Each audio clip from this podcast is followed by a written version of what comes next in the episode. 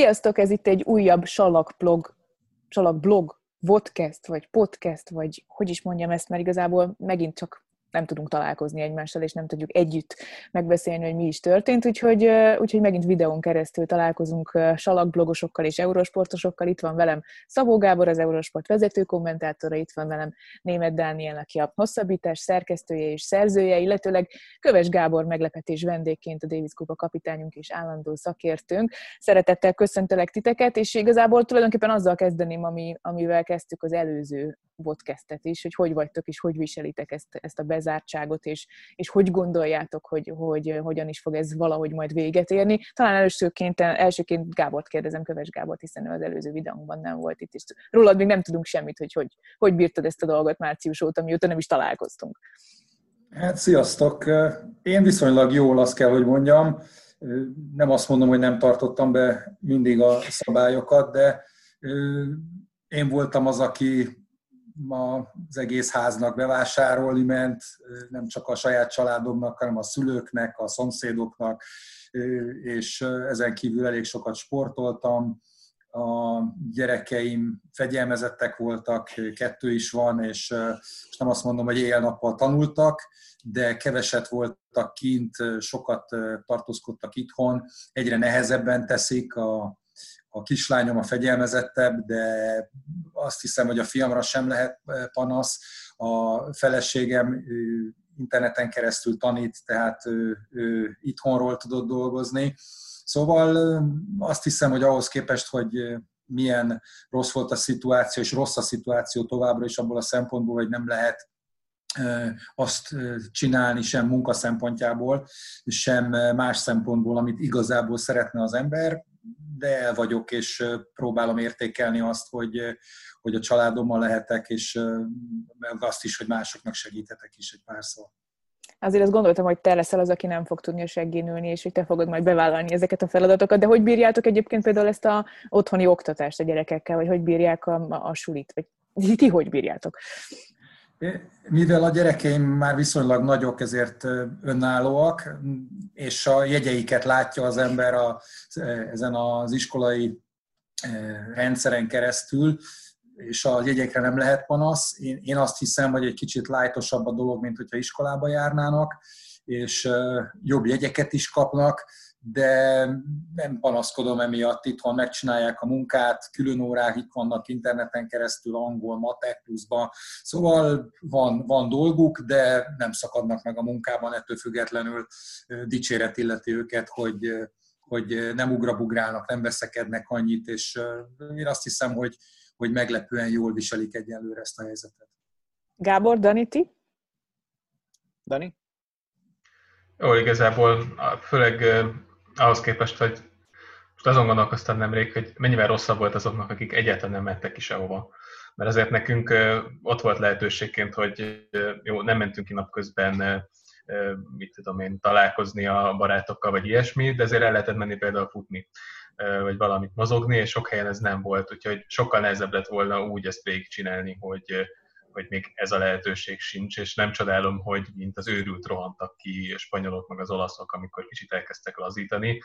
E, teljesen érthető. A sport az hiányzik nézni is egyébként, meg írni is róla. Most már azért hetek óta úgy vagyunk, hogy igazából nem nagyon tudjuk, hogy miről fogunk írni a következő nap, és szerintem amikor elkezdődött ez az egész, akkor mindannyian úgy voltunk vele, hogy de úristen, ez két hét múlva, mert most lehet, hogy még egy hétig arról írunk, hogy mit csinálnak iksz ipszilonék a karanténban, és ilyen sztorikat hozunk elő, de majd mi lesz utána, és aztán valahogy minden héten az van, hogy valamit találunk, és, és egyelőre az oldalátogatottsága is például meglepően jó ahhoz képest, hogy, hogy mire számítottunk. Nyilván mindenki otthon van, csak ugye egy sportoldal vagyunk alapvetően, és nincs miről írni, nincsenek sportesemények.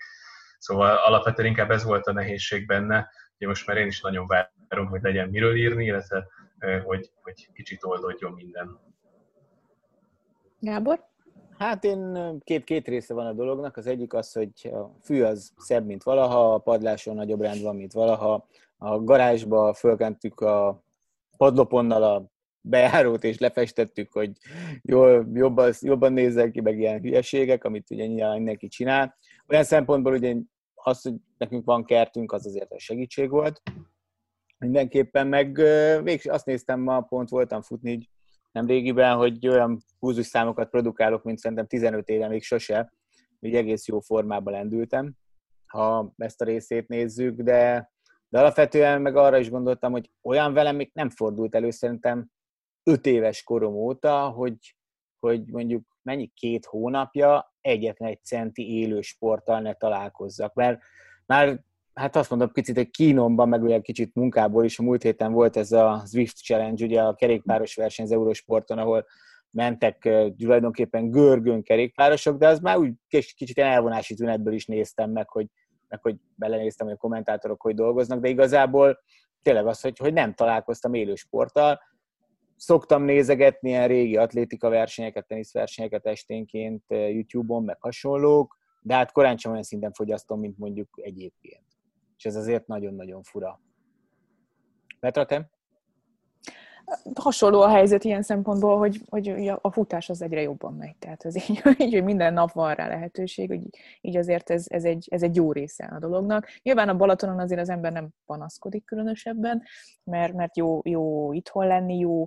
Um, jó úgy itthon lenni, hogy igazából nincs nagy tömeg, tehát hogy, hogy, hogy az egész Balaton a miénk, vagy legalábbis a miénk volt a múlt hét végéig, úgyhogy, úgyhogy ugyanez a helyzet sok kirándulással, sok olvasással, sok, sok futással, de, nem, de mi azért most már ugye kinyitottunk Balatonon, úgyhogy én már azért elmondhatom, hogy, hogy ittam fröccsöt teraszon pénzért, tehát hogy így, ilyen, ilyen dolgok, amik, amik az elmúlt két hónapban nem nagyon voltak, voltam strandon, nem, nem volt senki, de attól voltam strandon, tehát hogy ilyen, ilyen, ilyen, ilyen dolgok azért így szépen lassan jönnek vissza, de azért, azért óvatosan. De, de hiányzik alapvetően is, és, és az, is, az is nagyon hiányzott, hogy, hogy, hogy teniszt nézzek, és teniszről beszélhessünk, vagy írhassunk. Ezen a héten ugye már van munka, talán ennyit el lehet árulni, hogy, hogy, hogy kommentátorként ezen a héten már, már vannak olyan teniszadásaink, amik, amik igényelnek kommentátori utómunkát, úgyhogy csináltam például egy kétezer-tizennégyes Sarapova Halep Roland Garos döntőt, amit újra kellett kommentálni, amiként a Gábor veled csináltam még, még hat évvel ezelőtt, és, és nagyon furcsa volt most egyedül, hogy nem ülsz ott mellettem, és így egyedül kell megoldani egy Grand Slam döntőt, de, de nagyon jó kis meccs volt. Nem is emlékeztem rá, hogy ennyire jó meccs volt, csak tudtam, hogy jó meccs volt, úgyhogy ez nagyon jó érzés volt. Fura volt egyébként, mert kiszámoltam, hogy hetven nap telt el a riói döntőt, csináltuk még, emlékszel rá, március első, február végén együtt utoljára. Az volt az utolsó talán élő, élő meccs, és akkor onnantól kezdve eltelt két és fél hónap, mire bár. Ez február, február legutolsó napjaiban volt. Így van, hogy... így van. Azt hiszem átnyújt talán március egyre, ha jól emlékszem, pont, pont ez a döntő. Igen, igen, ez volt. Tehát, a Davis Kupa után a Gáborral csináltunk egy podcastet. Igen, igen, igen. igen. És, és akkor ott lett nagyjából így vége. Ott lett nagyjából vége, igen, igen, amikor Indian Wells március első napjaiban törölték. Úgyhogy, úgyhogy ez hiányzik, hiányzik, hiányzik. Nem tudom, az, ez a kérdés nekem is, hogy mennyire hiányzik nektek a tenisz, és például mondjuk Gábor, neked mennyire hiányzik a tenisz, mint, mint, mint mondjuk Davis Kupa kapitány. Például mi a helyzet a Davis Kupával? Hát, nagyon érdekes dolgok vannak folyamatban. Ugye a játékosok, mivel nem tudják, még nem tudják, hogy mikor fognak először versenyezni, viszonylag sokszor ütögetnek egymással hetente. Ugye ehhez a csapathoz tartozik Fucsovics Marci, Balázs Attila, aki nemrég szállt be, és Szerhi Stahovszki, aki Budapesten él. Ő ugye tudni kell róla, hogy top harmincas jár, vagy top negyvenes játékos volt korábban, jelenleg száz ötven száz hatvan ranglistán, tehát nagyon jó játékkerült képvisel. Ugye tavaly játszott ellenünk az ukrán csapatban. Ők hárman alapból majdnem minden edzésen ott vannak, és hozzájuk csatlakoznak fiatalok, mint például Piros Zsombi, Fajta Péter, azt hiszem, hogy Madarász Gergő. Szóval van egy pár játékos, akit meghívnak az edzésekre, és akkor úgy néz ki egy, egy ez egy kétórás program, háromszor, négyszer egy héten, mondjuk kedd, csütörtök, szombat általában, de ez nem mindig így van, hogy van egy kis lábtengó, egy kis tizenegyes gyakorlás, kis tenisz, egy óra tenisz, ütögetés, mellette egy kis pontjáték, és utána kispályás játék, és aki veszít, azt a másik oldalról el lehet találni egy erős ütéssel, például hátulról. Szóval vannak ilyen jópofa dolgok, és emellett persze vannak azért fizikai felkészítő edzések is, de próbálnak a játékosok úgy, úgy, úgy, úgy összeszedni magukat, megpróbálják összeszedni magukat annyira, hogy ne a nulláról kelljen indulniuk majd, amikor a komolyabb edzéseket elkezdik, és azt hiszem ez egy nagyon jó dolog, ütő van a kezükbe, együtt vannak, jól érzik magukat, viszonylag komolyan játszanak, sportolnak, szabadban vannak, együtt vannak, és és nagyon, nagyon élveztem, amikor ott voltam egyszer-egyszer egy ilyen, össze, egy ilyen edző, edzésen, egy ilyen napon.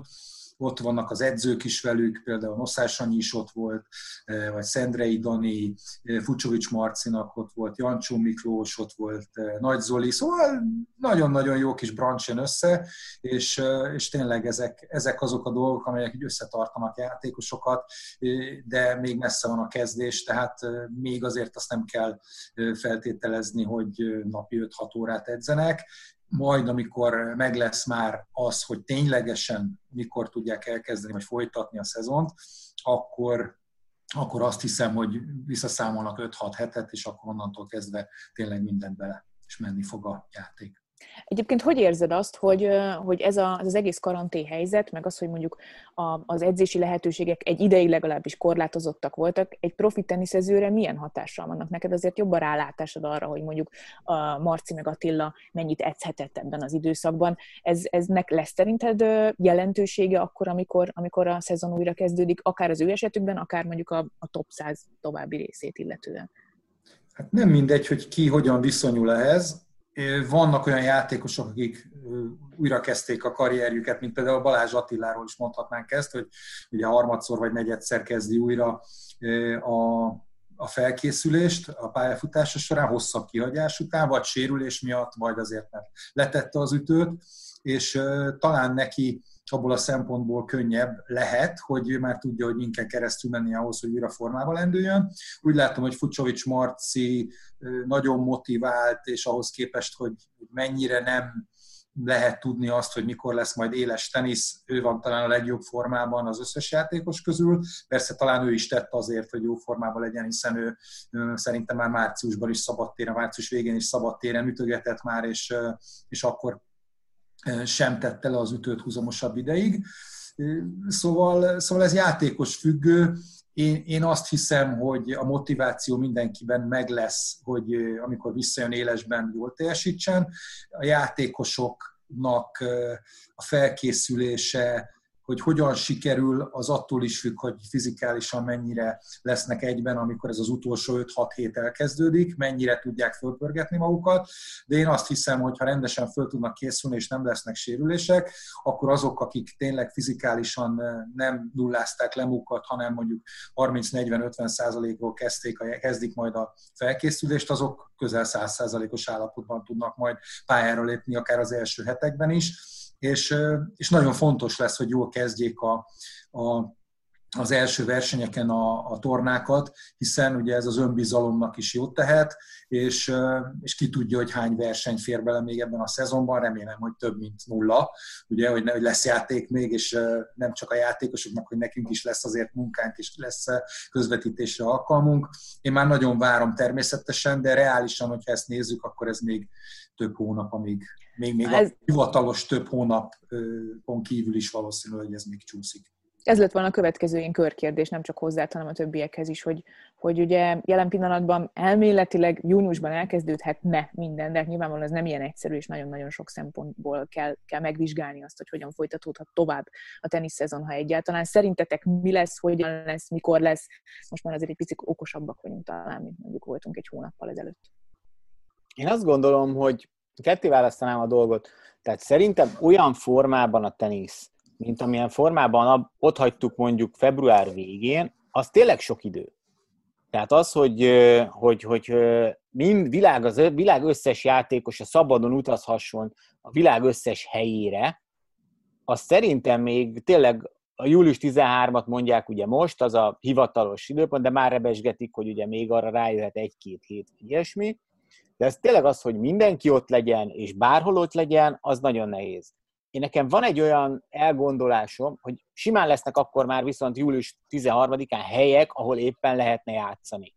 Szerintem most, hogyha más nem mondunk, július közepén, a horvátok nyilvánvalóan mindent el fognak követni, hogy umákba le lehessen menni Európából, hiszen ők gyakorlatilag most nem mondom, hogy éhen halnak, de ugye ott óriás veszteségek lennének, hogyha egyébként nem mehetnek be a turisták. Tehát ők biztosan valamit ki fognak találni. De, nem, de tényleg szerintem azt kizárni, hogy mondjuk valaki Dél-Amerikából eljusson Horvátországba, az lehetetlen. Én azt hiszem, hogy ennek viszont csak egyetlen egyféleképpen lehet valamiféle megoldása ennek az eléggé nehéz helyzetnek, hogyha azt mondják, hogy addig, amíg mindenki nem tud jönni, addig kvázi befagyasztják a világranglistát, és ez az az állás, ami most van, de ugyanakkor rendeznek tenisztornákat, mert ugye egyrészt az emberek is ki vannak rá éhezve, nagyon néznék az emberek a teniszt, és azért, hogyha most csak azt vesszük, hogy Európában mondjuk úgy autóval bejárható távolságon belül, umákba, Németországba, ahol szerintem két héten belül, vagy három héten belül lehet, hogy nem lesz koronavírusos beteg egy darab se. Tehát Európában valahol zárt kapuk mögött, ám de tévéközvetítéssel összehozni egy olyan tornát, ahol mondjuk ott van húsz-harminc top százas játékos, és ezért, ha nem is akkora pénzdíjat föl tudnak ajánlani, amekkorát mondjuk egy ötszázas versenyen, de azért olyan pénzdíjat, amit ezeknek a játékosoknak számít, ez szerintem legalábbis én azt mondom, meg kéne valahogy csinálni. De azt, hogy abban az állapotában a teniszt szerintem nagyon soká fogjuk visszakapni, amilyenben hagytuk. Dani, te mit gondolsz erről, a, nézve azt, hogy milyen hírek vannak arról, hogy milyen tornákat toltak el, milyen tornák hirdettek már új időpontot későbbre, mi lesz azokkal, amik még egyelőre nincsenek lemondva? Nem is biztos vagyok, hogy lesznek versenyek. Ezt azért mondom, mert az előző podcastben nem voltam biztos, és ugye előtte volt ez a bizonyos Craig Tiley nyilatkozat, hogy lehet, hogy kétezer-huszonegyig nem lesz. Ezt mondjuk azóta még egyszer megismételte, úgyhogy még mindig a pessimisták táborát képezi. De és azt gondolom, hogy lesznek, viszont a, abban nem vagyok biztos, hogy, hogy a Grand Slameket le tudják úgy bonyolítani, ahogyan beszélnek róla, és lehet, hogy csak egy lesz. Én azt gondolom, hogy a Garos megrendezésére nagyobb valószínűség van, méghozzá azért, mert egyrészt elég jó időpontba tették, tehát arra van esély, hogy, hogy addigra úgy rendeződik a helyzet Franciaországban, hogy meg lehessen kockáztatni akár egy teniszversenyt is. Ugye itt arról beszélnek nagyon sok helyen, hogy, hogy legalább ezer és ötezer ember között kell ahhoz számolni, hogy meg lehessen rendezni egy ilyen méretű versenyt, és ugye ebben benne vannak a teniszezők, benne vannak azok, akik szervezik, benne vannak, akik kísérik a teniszezőket, tehát azért elég sok emberről beszélünk, de egyrészt Franciaországban ugye most elég szigorú szabályok vannak, jó időpontba helyezték, és szerintem azt meg lehetne adott esetben rendezni, és, és talán egy-két salakos versenyt előtte még akár pótolni is lehet. Például Madridban vagy Rómában, nyilván ott mind a kettő országban elég rossz volt a helyzet, és, és azért azt is látjuk, hogy a nyitással óvatosan kell bánni. Itt a dél-koreai eseményeket is érdemes figyelni, ahol most már fokozatosan újraindult az élet, a sportélet is kezd újraéledezni, és azért itt-ott megjelentek újra betegek.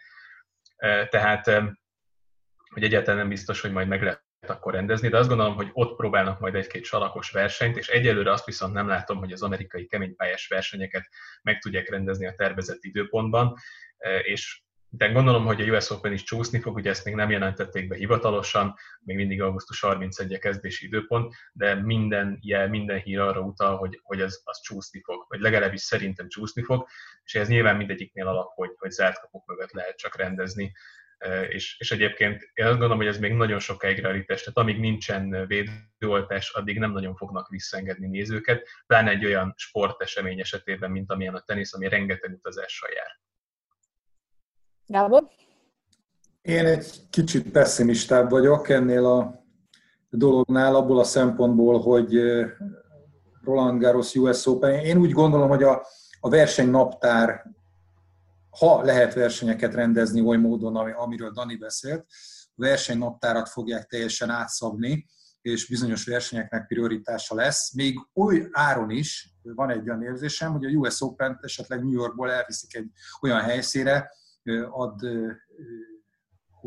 azt hiszem, hogy egy Indian Wells például egy olyan helyszín lehet, ahova átvihetik, hiszen ott akár novemberben is lehet játszani, sőt decemberben is, bár nem tudom, hogy az éjszakák mennyire hűvösek abban az évszakban, de azt hiszem, hogy még lehetőség van erre is, vagy lehet erre is, és hogy Mely versenyek élveznek majd prioritást itt most a nagyobb á té pé versenyekről, vagy dupla vé té é versenyekről, illetve a, a Grand Slamekről érdemes beszélni, hiszen a legtöbb ember azt követi, és persze, hogy a Challenger tornák, az i té ef tornák is nagyon sokat számítanak, és a, azok a játékosok is nagyon szeretnének játszani, de aki a teniszt követi, valószínű, hogy a, az elitversenyek fogja figyelemmel kísérni inkább, és azt hiszem, hogy egy pár héten belül pontosabb képet kapunk arról, hogy mik a tervek, mi várható. Én személy szerint azt gondolom, hogy a u es Open-t augusztus végén nem fogják tudni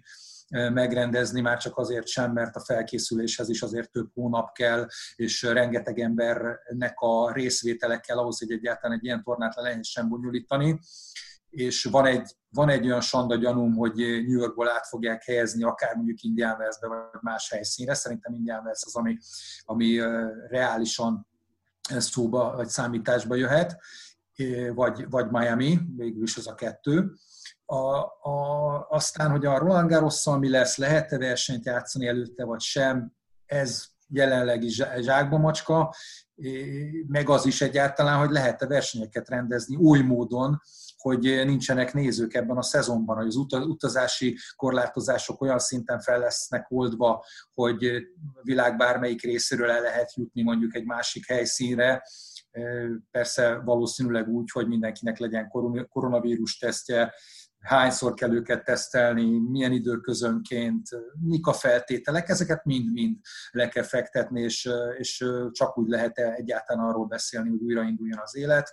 Én, én egy kicsit pessimistább vagyok abból a szempontból, ez a július tizenharmadika, ez abszolút irreálisnak tűnik, viszont hogyha már teniszről beszélünk, és teniszversenyekről, akkor vannak olyan hírek, hogy hogy játékosok, vagy volt játékosok szerveznek olyan tornákat, például Belgrádban Tipsarević, hogy egy kelet-európai régióból meghív játékosokat, és akár már júniusban is nézők nélkül érdekes tornákat lehet rendezni, akár jelentősebb pénzdíjjal is, de mondjuk az á té pé, illetve a vé té á vagy dupla vé té é visszatérése az szerintem az jócskán augusztusra, vagy még azon túl is fog csúszni. Akkor szerintetek egyébként nem az a reálisabb, a jelenlegi helyzetet nézve és az egész dolognak a kiszámíthatatlanságát, időbeli és földrajzi kiszámíthatatlanságát nézve, hogy egész egyszerűen ebben az évben nem nagyon feltétlenül nem a, a nagy tornákkal kell számolnunk, hanem amit Gábor is mondott, hogy, hogy kisebb, regionális jellegű tornákat rendezzenek, csak legyen tenisz. Itt az az érdekes kérdés, bocs Gábor, csak hogy, hogy ugye, mert ez, ez szerintem, ez, abban szinte biztos vagyok, hogy ilyen dolgok, mint amit most említett Tipsarević Gábor, olyan, olyan tuti lesz. De hogyan alakulnak ugye a, a jogok? Most, és nyilván persze most hazabeszélünk, hiszen a férfi tenisz joga az az Eurosporté Magyarországon, tehát ezt mi szeretnénk azt látni, de mégis, ugye, hogy lehet-e olyat, hogy mondjuk idén azt mondjuk, hogy ami, ami tényleg benne lenne a pakliba, hogy abban a formában nem lehet teniszezni idén, ahogy teniszeztek eddig. Tehát kvázi olyan á té pé-t és vétel tornákat rendezni, amit eddig rendeztek, az, az, az simán benne van a pakliba, hogy idén nem lehet egyszerűen.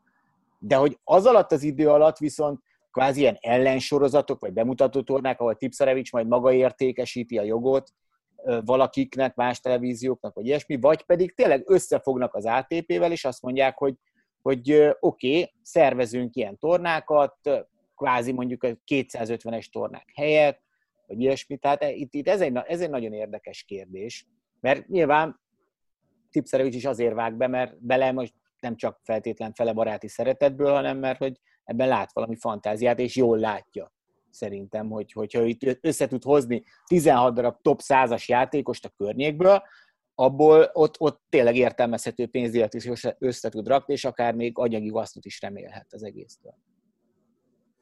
Szerintem. Csak hát hány ilyen tornát lehet megszervezni, és milyen feltételek mellett. A, igazából az lenne a jó, hogyha az á té pé Tour térne vissza újfent, de ahogy te is mondod, nagyon-nagyon nehéz helyzetben van mindenki, mert, mert nem lehet előre látni, hogy mikor lehet arra esély, vagy mikor lesz arra esély, hogy ez megvalósuljon.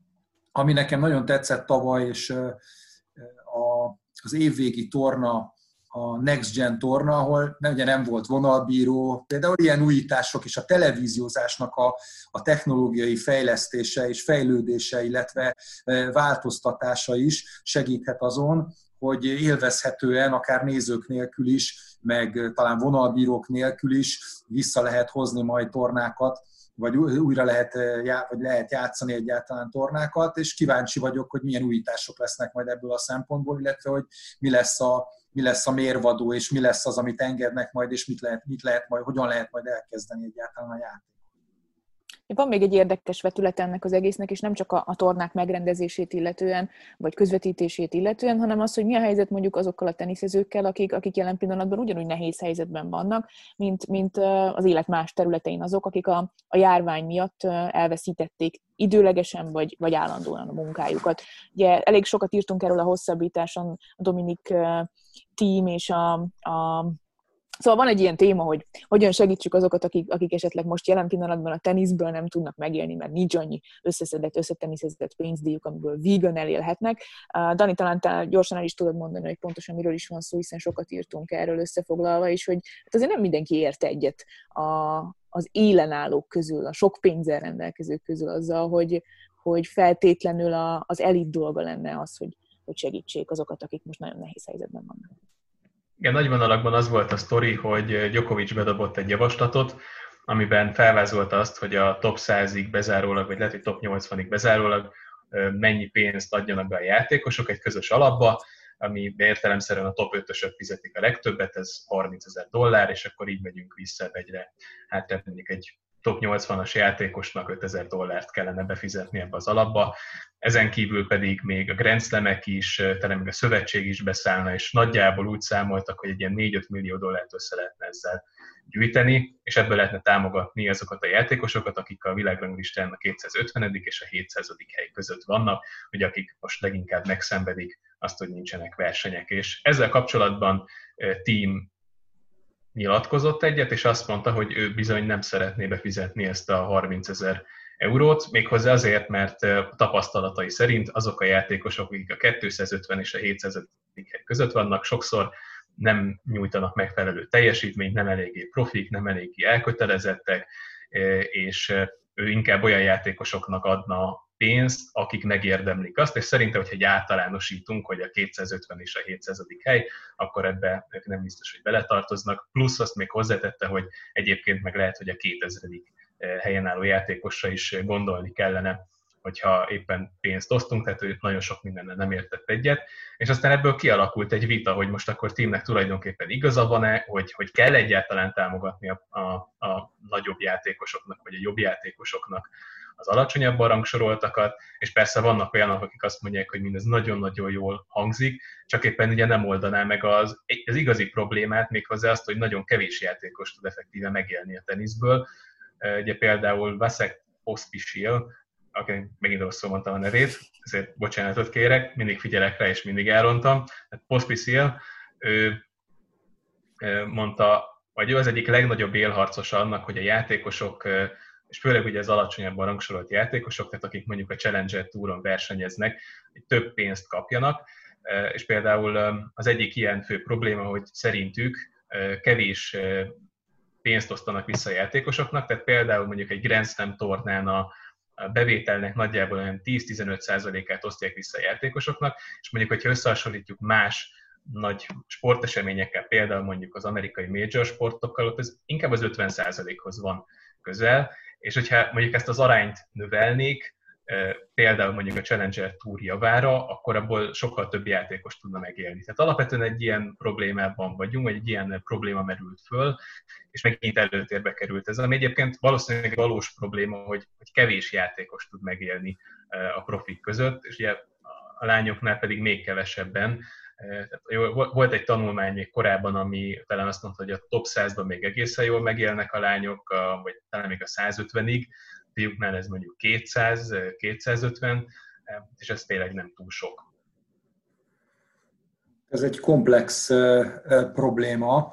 Most, hogy vissza lehet térni Teamre, volt egy-két olyan gondolata, amely ugye nem volt szerencsés, mert mert, mert honnan tudja ő, hogy valaki megérdemli-e vagy sem. Ez egy nemes, nemes gesztus lett volna, vagy lenne a játékosoktól, de én úgy gondolom, hogy pontosan oda kéne ezt visszavezetni, hogy azok a nagy tornák, amelyek én úgy tudom, hogy most már tizenöt-húsz százalékot osztanak vissza a játékosoknak, rettenetesen sok pénzt termelnek, és kellett volna már korábban is egy alapot létrehozni hozni ilyen vészhelyzetekre, és lefektetni az alapokat arra, hogyha egy ilyen vészhelyzet van, akkor esetleg hogyan tudják majd segíteni azokat a játékosokat, akik, akik nincsenek olyan jó anyagi a helyzetben, de most ki mondja meg azt, hogy ki mennyit kapjon, és éppen mikor, és mikortól, és meddig. Ez olyan, mint a munkanélküli segély éppen, hogy három hónapig van, vagy van, ahol egy hónapig van, van, ahol hat hónapig van, és van, ahol kétezer euró, van, ahol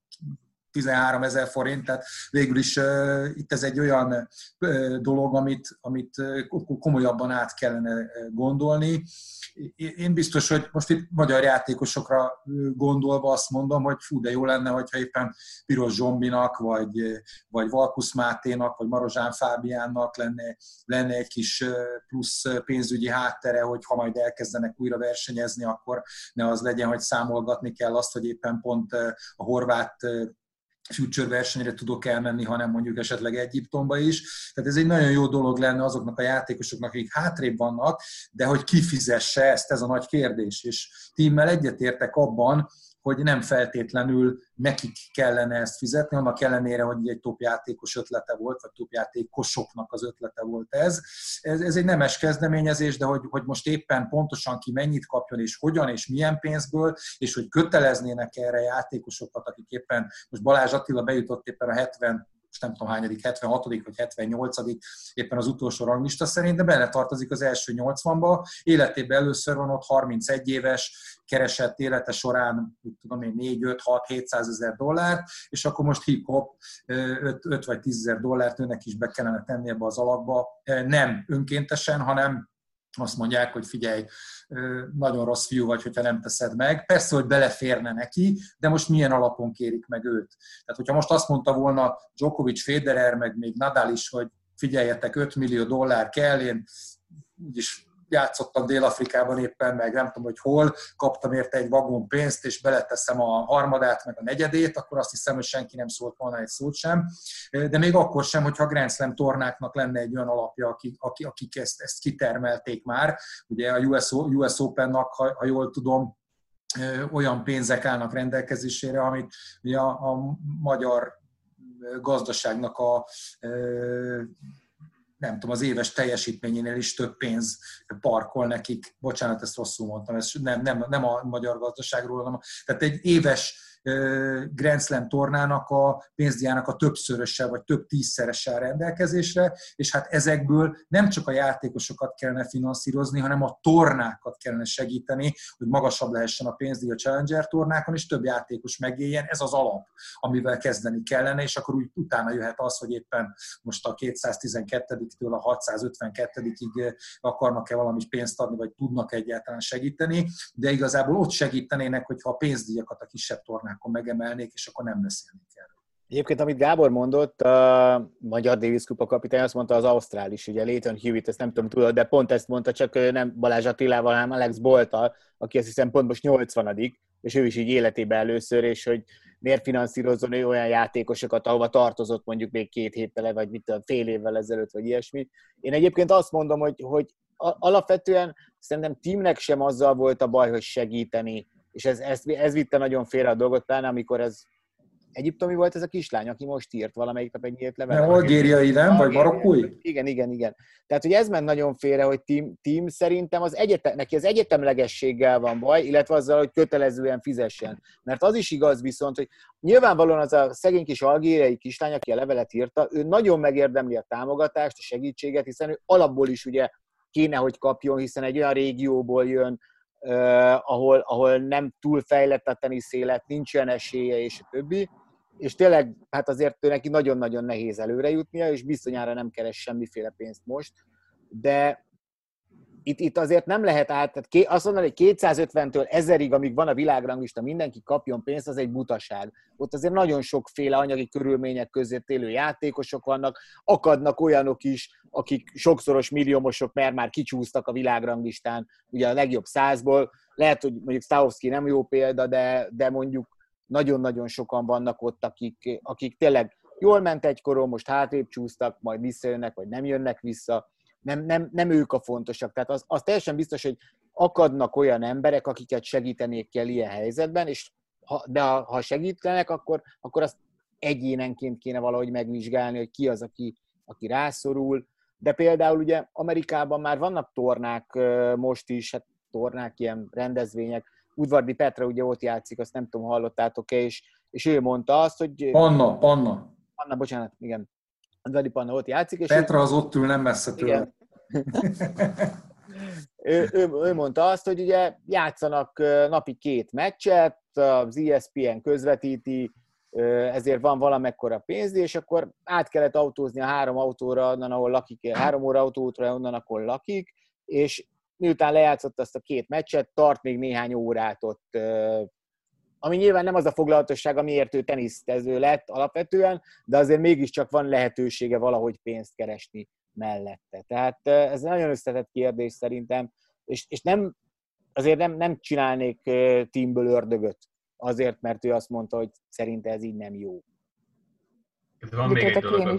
Bocsánat. Mondjad, mondjad. Van, van még egy dolog, ami nagyon félre tudja vinni a vitát, és amit azért szerencsére kevesebb szer olvastam, mint vélemény, de, de van olyan is, hogy akik tehát gyakorlatilag Federeréket hibáztatják, hogy miattuk van ez az egyenlőtlenség, hogy ők, mit tudom én, egy Grand Slam győzelemért kapnak mondjuk két millió dollárt, és akkor mondjuk a Challenger Touron pedig a győztes kap kétezer dollárt, és valahogy ugye ezt az egyenlőtlenséget vezetik vissza, ugye, vagy az egyenlőtlenségre vezetik vissza a problémát.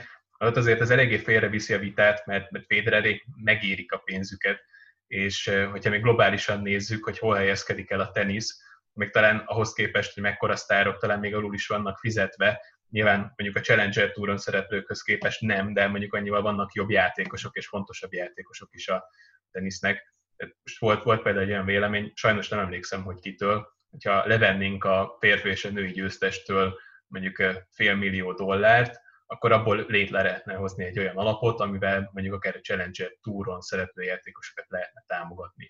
De, de, de, de szerintem itt, itt nem csak a játékosok támogatása fontos, hanem az alapvető probléma az, hogy azokon a tornákon a játékosok nem, nem két, egyébként nem kétezer dollár, azt hiszem a Challenger Touron, hogyha valaki megnyer egy tornát, hanem a legalacsonyabbnál is hat-hétezer dollár, vagy talán egy picivel több, de nem ez a lényeg, hanem az, hogy azok a nagy tornák, és elsősorban a Grand Slamekről kell beszélni, amelyek iszonyatosan nagy pénzt termelnek, azon kívül, hogy még kifizetik a pénzdíjakat és a költségeiket. Minden évben csinálnak, hát most nem akarok, alsó hangon is ötven millió fontot, dollárt, eurót, tök mindegy, hogy miről beszélünk.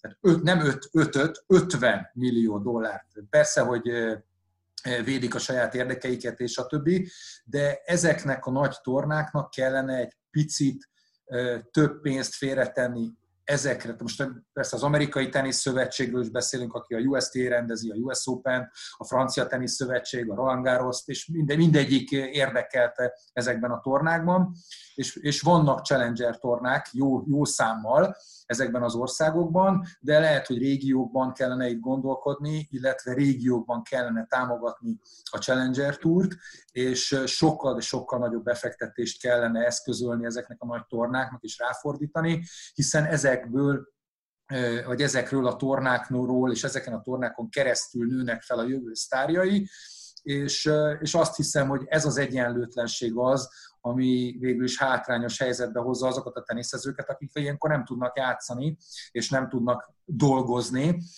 mert, mert egyszerűen nem keresnek eleget, örülnek, hogyha nullából kijönnek, vagy külön támogatással éveken keresztül versenyezni tudnak, és hogyha ez egy picit megoldódna abból a szempontból, hogy a pénzdíjakat, vagy a tornáknak a számát növelnék, és lehetőséget adnának a játékosoknak, hogy többen megéljenek a teniszből, akkor nem kellene arról beszélni, hogy éppen most kit a kétszázhuszadikat háromezer dollárral támogassuk a hétszázakat meg öttel. Tehát a magát a, a pénzdíj rendszereket kellene megváltoztatni ahhoz, föl, és nem csak a Challenger, hanem a Future versenyeken is, hogy, hogy ne az legyen, hogy a Future versenyeken a játékosoknak az igen nagy hányada abból próbál megélni éppen, hogy, hogy a fogadó oldal akkor mik történnek. Tehát ez egy, ez egy alapvető probléma, és azt hiszem, hogy ezt kellene megoldani hosszú távon ahhoz, hogy, hogy itt ne legyen félreértés abból, hogy ne legyen rosszá íze egyes játékosoknak, hogy, hogy itt pénzt kell befiz- kellene befizetniük egy ilyen alapba. Én tímet én nem hibáztatom, hogy itt, sőt, persze mindenkinek meg lehet a véleménye, a probléma akkor jön, hogyha olyan mondatok is elhangzanak valakinek a szájából, amit vagy nem úgy értett, vagy nem túl szerencsések. Ugye ezt a politikusoknál is sokszor elmondtuk, hogy néha hibáznak, vagy elég gyakran hibáznak, és teljesen fölösleges dolgokról kezdenek el beszélni. Valószínű, hogy Tím is megbánta már egy-két mondatát és kijelentését, de alapvetően nem lehet hibáztatni amiatt, hogy ezt felvetette, és egyáltalán felhozta, illetve hogy nem akar ebben részt venni. Látra, mindjárt meg, akar, meg akarom kérdezni téged, a te véleményedet is, csak egyet szögezzünk azért le, mert szerintem ez nagyon fontos. Nem tudom, láttátok a New York Times tegnap, vagy tegnap előtti címlapját, ami úgy nézett ki, hogy ugye hát az egy viszonylag nagy újság, így nem tudom, hogy mutassam a képernyőbe, és ugye a felső, a tetején volt egy ilyen vékony kis grafikon végigfutott, hogy a, amióta vezetik az Egyesült Államokban, hogy egy hét alatt, vagy egy hónap alatt hányan vesztették el a munkájukat. És ugye fölül volt ez gyakorlatilag a New York Times címszó alatt, így futott végig a statisztika, és utána a legesleg végén, az utolsó hónap, az így jött lefelé, ahogy volt, és a teljes terjedelmében, magasságában az újságnak volt, hogy igen, és akkor itt volt ugye márci, vagy április. Tehát az előző hónapban az Egyesült Államokban hányan vesztették el a munkájukat, csak azt akarjuk ezzel mondani, hogy tisztában vagyunk azzal, és ez nagyon fontos kérdés, és talán Timnek itt is igaza volt még, hogy pillanatilag a világban azért nem biztos, hogy a profi teniszező, a világranglista háromszázadik helyen álló profi teniszező problémája a legeslegnagyobb. Csak róluk beszélünk. Na, Petra, te mit gondolsz erről a kérdésről? Hát igazából szépen lassan elmondtatok már mindent, amit, amit én is gondolok. Én alapvetően egyébként egyetértek Timmel. Igen, szerencsétlenül fogalmazott. Ő hajlamos egyébként mindig így első első gondolatot kimondani, és azt, vagy azt leírni, és nem feltétlenül van benne filter, és, és igen, vannak benne szerencsétlen, szerencsétlenül megfogalmazott mondatok azáltal, főleg, hogy van, aki nem érdemli meg. De ha belegondolunk, igazából tényleg van olyan, aki nem érdemli meg, mert ez egy komplex probléma, hogy valaki miért áll a kétszázötvenedik kötőjel hétszázadik hely környékén, van olyan, aki azért, mert nem dolgozik megérte rendesen, és az, az nem feltétlenül érdemel támogatást az én véleményem szerint. Alapvetően Gáborral, a Köves Gáborral értek egyet abban, hogy, hogy nem feltétlenül támogatást kell adni ezeknek a játékosoknak, hanem meg kell teremteni a lehetőséget arra, hogy, hogy a pénzdíjak és a versenyezési lehetőségek által ők dolgozhassanak a pénzükért, vagy dolgozhassanak azért, hogy legyen egy olyan alapjuk, amivel mondjuk egy hasonló, remélhetőleg nem be, újra nem bekövetkező krízis helyzetben még akár egy-két hónapig meg is tudnak élni. Tehát igazából én azt gondolom, hogy, hogy, hogy a, a munka lehetőségét kell megteremteni. Azzal, hogy mondjuk tudsz annyi pénzt keresni a világranglista háromszázötvenedik vagy kilencszázötvenedik helyezettjeként is, hogy abból te tisztességesen meg tudsz élni, amennyiben tisztességesen dolgozol. És ez, ez, egy, ez egy nagyon nehéz kérdés, mert hogy ez nem csak a teniszezőkre vonatkozik, hanem nagyon sok mindenki másra. És én például gondolkodtam azon, hogyha még mondjuk fél évig nem lesz mit közvetíteni, és, és, és elfogy a tartalék, akkor, akkor lehet, hogy keresni kell valami, valami más munkát. És ezzel semmi gond nincsen egyébként. Mint ahogy ott van Kevin Krawietz, aki egy évvel ezelőtt megnyerte a Roland Garos férfi párosban, most meg a Lidl-ben árufeltöltő, mert, mert így legalább keres valamiféle, valamiféle pénzt, és nem, nem feltétlenül a segélyért könyörög, vagy nem, nem azt várja el másoktól, hogy azért a pénzért, amit ők szintén nagyon megkerestek, vagy megdolgoztak érte, azért azt most ők felajánlják neki, hogy most akkor ez, ez egy segítség legyen. Szóval én, én azt gondolom, hogy igen, igen a, a, a a lehetőséget kell megteremteni a tornák pénzdíjai által, hogy valaki dolgozhasson. Na, menjünk tovább szerintem. Még egy kérdés, hogy bár mondjuk a, ez megint csak ugye az a New York Times címlaphoz képest meg elhanyagolható probléma, de a teniszedzők nincsenek nagyobb bajba, Gábor. Mondjuk a ötvenedik századik helyen levő játékosok edzői től mondjuk a három-kétszázhárom, vagy ők leállnak osztani a savanyút, órákat adni amatőröknek, vagy ilyesmi. Hát nem tudom, hogy kinek mennyi tartaléka van, mindenkinek rosszul jön ez. Most, hogyha az ember így belegondol, akkor mit, mit tud csinálni egy teniszedző? Teniszt oktatni bárhol lehet, hogyha, ha ez megengedett. És én úgy tudom, hogy elég sok helyen már, mivel egy olyan sportról van szó, ami, ami egyéni sport, egy teniszedző egy, egy amatőrrel vagy egy profival, bárkivel foglalkozhat jelenleg is. Tehát, hogyha nagyon akar valaki, akkor tud dolgozni. Sok embernek nincs meg ez a lehetősége, hiszen föl lehetne hozni ezer különböző dolgot, hogy volt egy munkád, amit, amihez értettél, de azt éppen most nem tudod űzni, vagy nem tudod csinálni, mert, mert nincs rá lehetőséged. A sportban, vagy a tenisz, vagy inkább a teniszről beszélünk most igazán, nem a sportról csak, a teniszben ez egy, ez egy olyan dolog, amit, amit, ami megoldott lehet, hogyha akarod csinálni. Hogyha valaki egy jó nevű edző, vagy még hogyha nem is egy jó nevű edző, munkát tud találni magának, nem biztos, hogy azonnal, de belátható időn belül, és hogyha nagyon szeretne, akkor tud dolgozni, és tud keresni annyi pénzt, amivel bőven meg tudja keresni, a, a, ami, ami ugye a napi életéhez, vagy a mindennapi életéhez szükséges. És, és persze, hogy, hogy van, aki ezt megteszi, még egy Kevin Krawietz is elment dolgozni, akinek valószínűleg ugye nincs szüksége arra, hogy éppen hetente keressen mondjuk ötszáz eurót, vagy háromszáz eurót, vagy hatszáz eurót, hanem az elfoglaltság miatt is csinálja, meg, meg, meg kipróbálja önmagát, vagy meg, megpróbálja ezeket a dolgokat is értékelni az életében, de, de, de egy teniszedzőnek mindig, főleg akik, akik már a profi túron dolgoztak, mindig van lehetőségük arra, hogy most teljesen mindegy, hogy milyen szinten, hogy oktassanak. Persze, hogy az óradíj más Magyarországon és más New Yorkban. Persze most New Yorkban valószínű, hogy ezt még nem lehet csinálni. Egyébként vannak barátaim, akik ott dolgoznak, és rá tudok kérdezni, hogy most mi pontosan a helyzet, de szerintem nincsenek könnyű helyzetben ők sem. De meg lehet belőle élni, most, hogy egy-két hónapig nem dolgoznak, azzal nem fognak, nem fognak olyan helyzetbe kerülni, hogy, hogy kilátástalan gondolataik legyenek, és, és ne tudják eltartani a családjukat esetleg hosszú távon. A teniszben mindig van munka, mindig lesz munka, persze nem mindegy, hogy mennyi és mennyiért, de, de, de pontosan amiről szó volt, hogy nem mindegy, hogy kikről beszélünk, vagy arról beszélünk, hogy valakinek el kell tartani a családját, és nem tud keresni egy árva fillért sem, vagy olyan emberekről, akik azért lehet, hogy nem tudják tartani azt az életszínvonal, amit, amit korábban, korábban tudtak, hanem lejjebb kell, hogy adják, vagy vissza kell, hogy vegyenek, és akkor mi van? Tehát ezek ők túl fogják élni. Na, akkor Timnek azért csak igaza volt. Akkor Timnek csak igaza volt azért valamennyire. No, de hát most a teniszezőkről volt szó, a teniszezőknek akartak segíteni, persze bárkinek tudnak, tehát Federernek is, meg Nadalnak is vannak olyan alapítványai, amelyek másokat is segítenek, és ez egy nemes dolog, itt most pont a teniszezőkről volt szó, másra is lehet fordítani ezeket az összegeket, nem kétséges.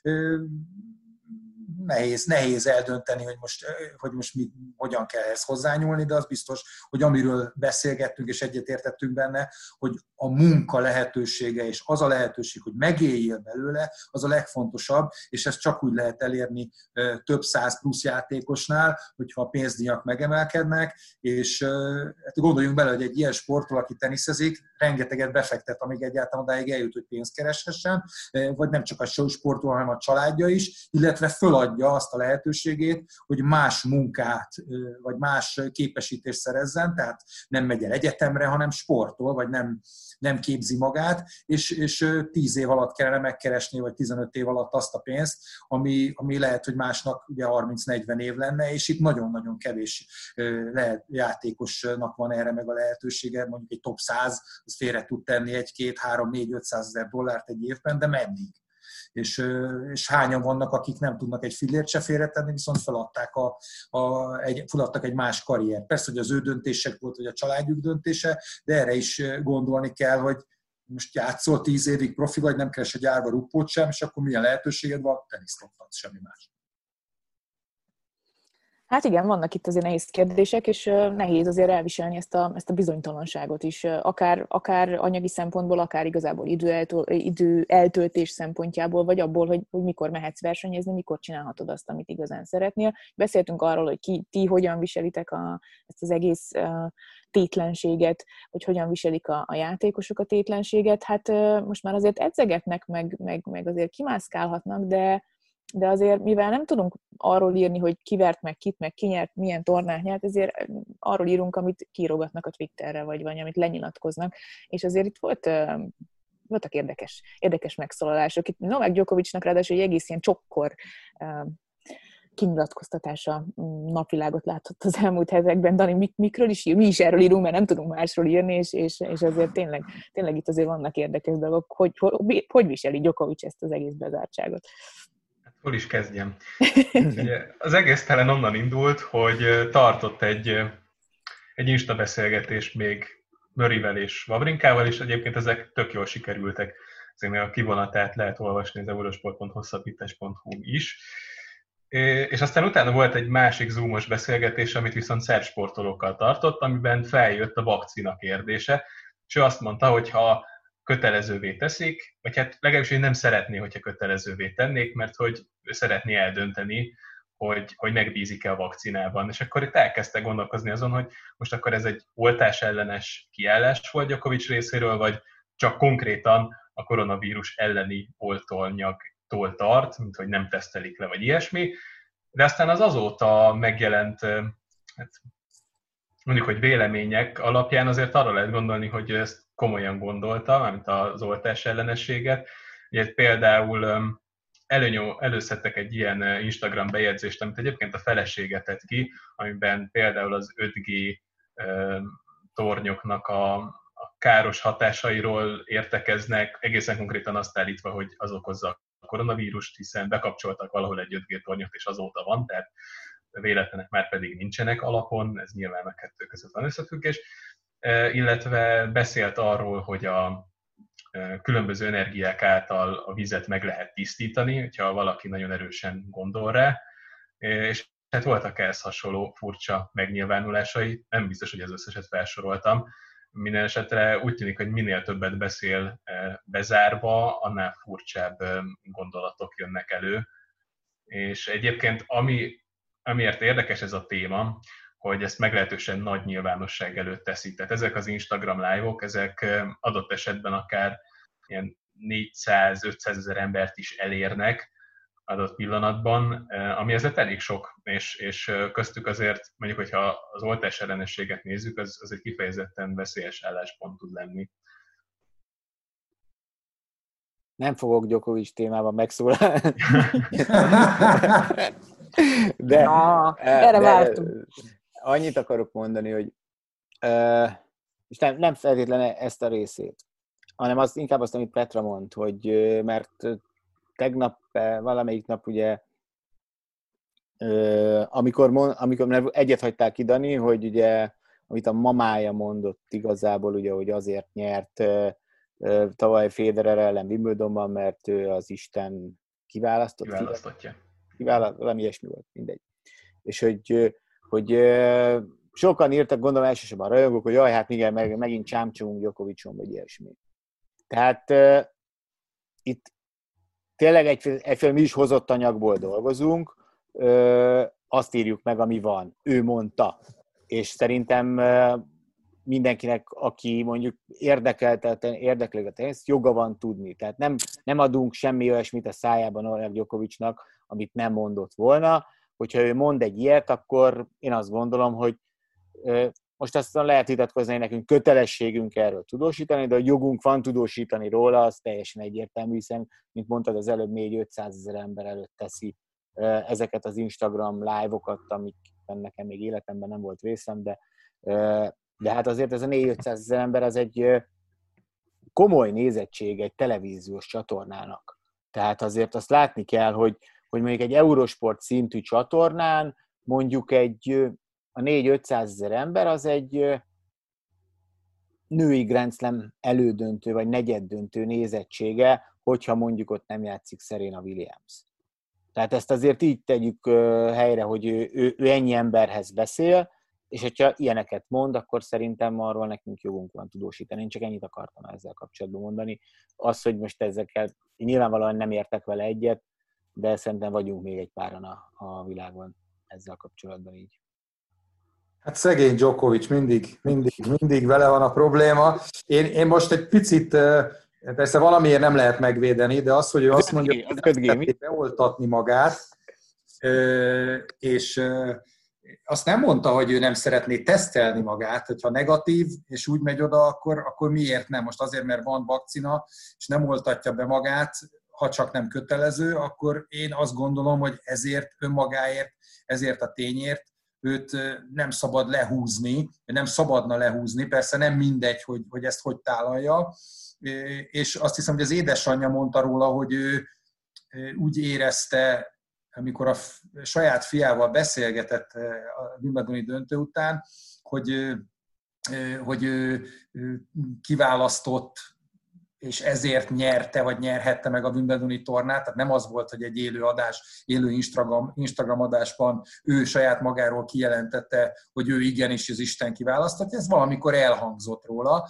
Persze megvan a véleményem erről a vizes történetről, meg, a, meg az egész olyan dolgokról, amik, amik ugye tudományosan nem igazán támaszthatóak alá, hogy nagyon nem szerencsés, hogyha ha ilyen nagy nyilvánosság előtt ezeket a dolgokat úgy hozza föl, hogy, hogy azért vannak rajongói, és, és van, akik ezt elhiszik, vagy elhihetik. És, és hát ez egy, ez egy olyan felelősség, amellyel, amellyel azért szembe kellene néznie, illetve figyelni kellene rá, és hát valószínűleg ez a felelősségérzet vagy nincs meg benne, vagy túlságosan hisz azokban a dolgokban, amikről beszél. De az amerikai elnökkel megvitathatják ezt a problémát szerintem. Egészen könnyedén ő is. Ez a, a vizes téma, illetve a nem tudom milyen fertőtlenítőszer belsőkben történő tettelése. Juttassuk a napot az emberbe. Igen. De Petra, most már te is nyilatkozz, mert mindenki befeküdt a gilotin alá, te jössz. Nekem, nekem igazából csak ez az egész azért fura, mert, mert egyetértek a Gáborral azzal, hogy azzal szerintem egyébként nincsen gond, ha valaki azt mondja, hogy ha nem kötelező, akkor egy koronavírus elleni vakcinát ő maga nem akar magának beadatni, mert nem látja ennek különösebb értelmét, vagy nem bízik benne, azzal szerintem igazából ez egy vélemény, nincs ezzel, nincs ezzel gond, én, én is gondolkoznék rajta egyébként, hogyha... Ha tudom, hogy a, az idős szeretteim biztonságban vannak, és ők, ők beadatták maguknak, akkor nem, én sem biztos, hogy azonnal rohannék. Ez nem feltétlenül egyelő azzal, hogy valaki mondjuk teljesen oltás ellenes, és a gyerekének nem adogatja be a kötelező oltásokat mondjuk, mert ő, ő hisz abban. Ez egy két különböző dolog, és ezt válasszuk is szét. Djokovicnek szerintem ehhez a véleményhez joga van, amennyiben tényleg csak, csak és kizárólag erre gondolt. De nekem inkább csak az a furcsa, hogy, hogy ezek így, így, így, így mindig tőle jönnek. Tehát, hogy így Én készséggel elhiszem, mondta, készséggel elhiszem, hogy ha ő, hogy ő úgy gondolja magáról, hogy Isten kiválasztottja, még az is lehet, hogy igaza van, mert amúgy azt a wimbledoni döntőt hogy nyerte meg, azt a mai napig nem értem. Csak, csak fura, hogy ilyet mondjuk egy Rafael Nadal, vagy egy Roger Federer nem mond, ilyeneket nem, nem mond, de az ő anyukájuk sem mond. Hogy, hogy, de nem azt mondta Djokovic, most nem megvédeni, mert egyébként így, a, ezzel az aspektussal én is mind a kettőtökkel egyet tudok érteni, hogy, hogy tényleg azzal úgy nincsen probléma, de ő azt mondta, hogy ő nem szeretné, ha kötelezővé tennék a vakcinát a koronavírus ellen, ami egy picikét más, mint amit ti mondtok. Mert azzal, amit ti mondtok, azzal tökéletesen egyetértek. Tehát ha, ha nem kötelező, akkor, akkor ez tök mind, akkor mindenkinek szuverén joga eldönteni, de, de ugye Nadal is ez ellen szólalt fel, mert Nadal mondta erre azt, hogy bocs, de hogyha kötelező, akkor neked is be kell adatni, ha Novák Djokovic vagy, ha, vagy ha kétszázhatvanadik akkor is. És ebben Nadalnak van teljesen igaza szerintem. Nem adatja be, és nem megy el versenyekre. Amit viszont nehéz elképzelni. Tehát, hogyha teniszezni akar, akkor úgyis beadatja. Hát azt azért sajnálnám, hogyha mondjuk egy Djokovic egy ilyen hülyeségen érne véget a karrierje, hogy egy koronavírus elleni oltást nem adat be magának. Utána ez nem fog megtörténni. Szerintem sem. Utána rebesgették, hogy nagyon hisz a, a testöngyógyító képességébe, és hogy ezért halogatta nagyon sokáig a könyökműtétet is, mert hogy meg akarta gyógyítani magát, csak hát aztán utána ez nem annyira sikerült, és, és hát nagyon-nagyon nehezen vették rá arra, hogy megműtsék a könyökét, és ezt ő maga mondta, hogy utána három napig sírt, mert, mert úgy érezte, hogy szembe ment az elveivel. Aztán azóta mondjuk egész sokat nyert, úgyhogy valószínűleg megnyugodott ebben az ügyben.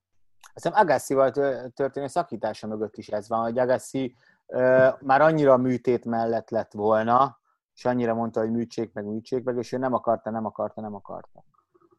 Érdekes azért. Hát ez is így hozzáállás. Én igazság szerint én pálcát törni nem feltétlenül akarok uh, Novák Djokovic felett ilyen szempontból sem. Ez, ezekhez a véleményekhez neki abszolút uh, joga van. Ez egy más kérdés, hogy mondjuk ekkora mondjuk nyilvánosság előtt... Igen, uh, igen. Ekkora nyilvánosság előtt azért ezek nagyon szerencsétlenül is kijöhetnek, és, és jelentősen befolyásolhatják szerintem a megítélését. Tehát, hogy azt, azt azért nem akarom, hogy ő, ő mondjuk öt év múlva egy ilyen kis, nem tudom, bolondnak tűnjön, ha elkezdi tényleg ömleszteni ránk ezeket a, ezeket a, a nem feltétlenül mainstream véleményeit. És de ez joga van egyébként. Én őszintén szóval addig nem mondanék róla semmit, amíg én leülnék vele egyszer egy szombat este így, így inni, és, és így elbeszélgetnék vele, és aztán akkor aztán lehet, hogy kiderülne, hogy, hogy ő pontosan úgy, úgy merre fele is áll ebben a világban is. Ne vizet igyatok. Jó.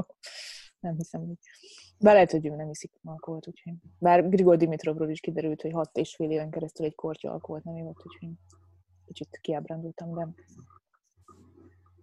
Lehet, hogy... Ez kellett volna, hogy mondjuk egy kicsit előrébb jusson. No. No.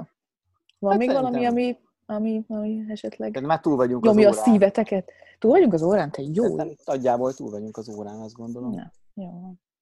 Jó. Úgyhogy szerintem hagyjuk máskorra is, nem? Jó, oké, majd még összeülünk. Még. Hát, hát ha okosabbak leszünk egy-két hét múlva, és lesz a kezünkben mondjuk egy kézzelfogható terv. Egy, egy igen, á té pé az... vagy vé té á a naptár, ami, ami, már, ami már egy olyan dolog, amiből ki lehet indulni, vagy hogy mondjuk Gábor meghallja azt a bizonyos dátumot, ami, amitől vissza lehet számolni öt-hat hetet, és tényleg el lehet kezdeni a felkészülést a, a magyar teniszezőknek, mert mindenkinek ezt jól lenne már. Egyet, egyet még gyorsan, hogy hadd kérdezzek Gábortól, mert ez most jutott eszembe, hogy ugye Andra, Andra Gaudenzi, aki az á té pének az új elnöke, ő gyakorlatilag kortársad. És ugye, amikor játszottatok az olaszokkal uh, itt Davis Kupát, akkor, akkor ha nem is egy, mert ugye ő, játszott, ő nem játszott, azt hiszem páros. Egyes játszott, páros egyes nem. Játszott, igen, igen. Egymás ellen nem játszott. Davis Kupában játszottatok egymás ellen, így mondjuk fejesen. Ő, ő milyen srác? Ő hogy, ö, hogy gondolod, hogy ő egy ilyen konfliktus helyzetben, vagy hát konfliktus helyzet, tehát egy ilyen rettenetesen nehéz helyzetben jó helyen van az elnöki pozíció az á té pénél, Vagy, vagy, vagy, vagy ennyire nem ismered azért? Hát ott kezdem, hogy ennyi, ennyire nem ismerem. A képességeit ugye a teniszpályáról ismertem, a teniszpályán kívülről nem. Persze, hogy vannak, van végzettsége több helyről is, és nem egy buta fiú, nem véletlenül került oda, ahol van, viszont elég friss elnökről van szó, és és nincs könnyű helyzetben, mert, mert nincs tapasztalata ilyen téren, teljesen mindegy, hogy Olaszországból jön, vagy máshonnan jönne. Ez egy nagyon felelősségteljes pozíció, és én azt hiszem, hogy, hogy a legokosabb dolog az, hogyha egy ilyen személy, aki egy ilyen fontos pozícióban van, az meghallgasson szakértő véleményeket, és a végén ne az legyen, hogy a saját szíve szerint dönt, hanem mérlegeljen abból a szempontból, és összevesse azokat a fontos tényeket, gondolatokat, tanácsokat, amelyeket kap talán nálánál hozzáértőbb emberektől. Persze, hogy neki kell meghozni a döntést, de az soha nem jó, hogyha előre valaki eldönti már, hogy én, én így gondolom, és akkor valószínűleg így lesz. Ez ugye a politikában sem szerencsés, és rengeteg olyan példa van, akár jelenleg is a nagyvilágban, hogy, hogy föl lehetne hozni, hogy, hogy emberek, akik döntéseket hozhatnak, a saját fejük után mennek ahelyett, hogy ugye közösen értelmes döntéseket hozzanak. Persze lehet, hogy az egyéni döntések is célba érnek és jók lesznek, de az biztos, hogy nagyon-nagyon fontos lenne az ő részéről az, hogy, hogyha jó tanácsadók másoktól meghallgatná azokat az érveket, ellenérveket, amelyek relevánsak ebben a helyzetben, és utána ő vagy egy bizonyos csoport hozza meg ezt a döntést, és neki kell rámondani az áment természetesen, de, de nem, egy, nem egy olyan dolog, ami, ami egyik napról a másikra történik, és ezért is van az, hogy jelenleg a U S Open megrendezéséről később fogunk hallani, mint mondjuk a, a tornáknak az elhalasztásáról. Tehát itt azért sok dolog már publikus, és sok dolog az, ami felszínre került, de az az egy nem, hogy, hogy mikor lehet, vagy lehetne biztosan folytatni, a, vagy újra kezdeni a szezont, és ez az a döntés, ami, ami nem biztos, hogy csak tőle függ. Most lehet, hogy azt mondja, hogy az a július tizenharmadika az legyen augusztus tizenharmadika, és akkor mi van? Tehát akkor most kaptak a játékosok megint egy hónap idézőjelbe pihenőt a felkészülésük előtt, de nem lehet tudni, hogy ez mikor lesz meg. A lényeg az, hogy felelősségteljes döntést hozzanak, és egy egységes döntés legyen az összes tornával kapcsolatban, ami nem egy könnyű feladat, de szerintem van annyira okos srác, hogy, hogy ezt ő pontosan tudja, és remélhetőleg megfelelő döntést fog hozni. Na. Jó. Reméljük. Akkor szerintem szerintem. Reméljük. Jó, akkor ezt itt zárjuk le, és aztán bízunk benne, hogy lehet, hogy még lesz azért ilyen, ilyen videós podcast, de azért, hogy hamarosan reméljük, nem minket fogtok nézni, hanem élő teniszt, ami, ami, ami mindannyiunk vágya igazából. Úgyhogy köszi nektek a figyelmet, Gábor, Gábor, Dani, és vigyázzatok magatokra. Sziasztok! Sziasztok! Sziasztok! Sziasztok.